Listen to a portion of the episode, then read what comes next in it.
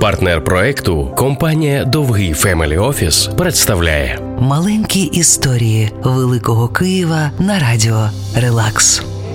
Богдан та Варвара Ханенки жили у будинку номер 15 на вулиці Терещенківській. Вони зібрали у своєму домі колекцію витворів мистецтва, яку потім відібрали більшовики. Але Варвара переживала не про це. І ось чому усе почалося з мрії подружжя Ханенків подарувати Києву музей. Їхнє багатство дозволяло купувати картини Рубенса, обладунки японських самураїв, давньогрецькі статуї. А коли грошей не вистачало, Богдан збудував поруч ще один будинок і здавав там квартири. Це дозволило продовжувати їх спільну справу. У часи більшовицької навали Богдана вже не стало, а Варвара, вже старенька, відмовилася евакуюватися разом з колекцією на спеціальному поїзді до Німеччини. Їй дуже хотілося залишити колекцію саме для Києва, і вона вимушено віддає все новій більшовицькій владі через патронат тогочасної української академії наук. Так, хоч і зі значними утратами, більшість із мистецьких експонатів вдалося зберегти